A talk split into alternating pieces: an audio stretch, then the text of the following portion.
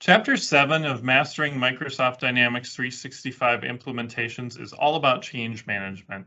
So we talk about what change management is. Change management is not a magic bullet that you fire once and it's done and everybody adopts the solution happily. Change management is a series of steps that you need to put in place to be able to have a successful implementation and be able to lead your team through this level of change.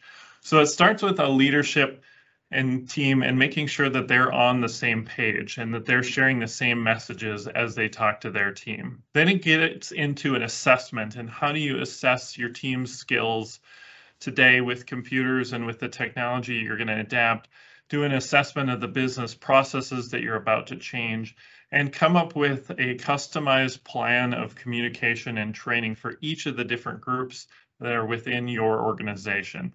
So that's what we do in chapter seven is lay out the strategies through that, talk about your training plan and how do you make sure that you're rolling this solution out so it's actually adopted and used in the way you want it to be used.